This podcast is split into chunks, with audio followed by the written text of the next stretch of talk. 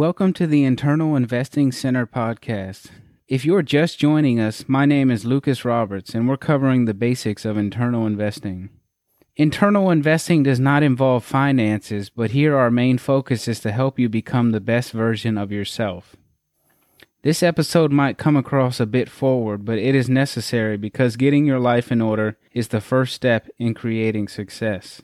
If you haven't figured it out by now, I'm talking about prioritization. And like I said before, this episode is going to create a lot of controversy, but it is undeniably necessary. First, I want to say that becoming the best version of yourself requires change. If you cannot change, you cannot succeed. If you are not constantly changing yourself to align with your future, then 30 years from now, you are going to be standing in a mirror with regret, and the only person you will have to blame is yourself. There are no handouts when it comes to changing your life. You have to put the effort in and earn what you want in this world, and not just for yourself, but for everyone around you. Every decision you have ever made has gotten you to where you are now, so make sure every decision you make from now on is benefiting you and becoming the best version of yourself. In other words, you are the reason, no matter what walk of life you come from, for being in your current situation. Whether it is good or bad, you have to accept that every person you see is either in a better situation or a worse one.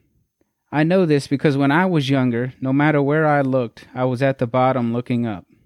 Everyone I met was in a better situation than me. That fueled me to better myself and find my true passions in life. That is enough about faults, but realization plays a big role in your success. Next, start with your job or career and figure out how to make more money. If you've been given a chance to advance or can accept a position with higher pay, then I highly suggest you do, even if it means you'll be doing something you might not necessarily enjoy. Learn to enjoy it. Look for positivity in everything you do. If you have also been at your job for an adequate amount of time, then you can also ask for a raise if your job allows it. One more idea is to get a new job entirely, because if you're at a job that does not offer a career path or doesn't give raises, then you will be forced to get a new job out of necessity. I know that sounds like cookie-cutter advice, but you would be surprised at how many people get comfortable in their positions and do not pursue higher pay. I can hear your thoughts, too. Lucas, I'm not getting a new job just because it pays more if I'm just going to be miserable. Do not get a job with that mindset. This new job is going to change your entire future. The more money you save, the more you can invest on your ideas. If you are really motivated, then you can get a second job and save all the money you make to allow your goals to become a reality even sooner. If that doesn't speak to you, then I have nothing left to tell you. Those are a few ideas, but I have a feeling you will probably have to be more creative when it comes to finances. Remember, if you do not ask, you will never know. I will not spend too much time around the topic of finance because I will devote episodes in the future to cover it. From the beginning, I promised you a no-nonsense approach, and that is what I'm going to deliver. I know I've come across a bit harsh, but it is only because I care very deeply about helping others. In this next section, I am going to touch on budgeting. I am a millennial, so naturally we will relate more easily on these topics I discuss. Everyone listening can benefit from this, especially if you are younger and just blossoming into the world. I am only going to say one thing about budgeting, and I've touched on it before in a previous episode. It is an exercise I want you to work on. I do not care who you are on this earth, we all have hobbies. We all have at least one, and they are very beneficial to our mental health because they are an escape from our day-to-day routines. This exercise is only for people who have a hobby that involves spending money on a regular basis or requires a lump sum purchase at times. I am completely guilty of this myself too.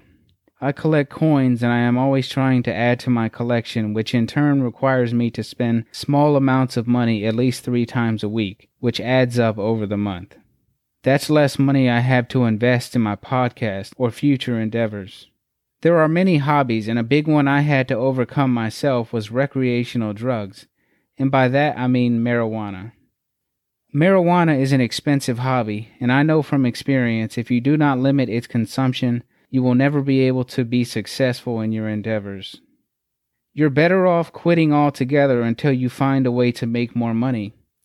If you took $250 a month and saved it for the year, you would end up with $3,000 at the end of the year. That money could be used to jumpstart your business. Another hobby I have is video games. How much do new games cost on the PS5 or Xbox Series X? $70 last time I checked. There's a new game at least once a month. That's $700 just for games, and not to mention new controllers or external storage and various accessories. All three of the hobbies I mentioned are all extremely expensive. Even if you are saving money and have to make a big purchase once a year, there goes all your hard work down the drain. Take the time one day and add up all your expenses for your hobby, and I guarantee you it will blow your mind. Some people love going out to eat all the time, and they usually buy drinks also. Dining can be a very expensive hobby, and we don't think about it because food is a necessity. I'm not saying you can't have fun, but if you want to change your life, you're going to have to get your spending under control. A large portion of your money is going somewhere, and it's your job to figure out where. You would be better off putting everything on hold until you can accomplish your goals, but if you're not that strong, then reducing spending by 64% of your total cost will still net you a good chunk of savings to help you on your journey.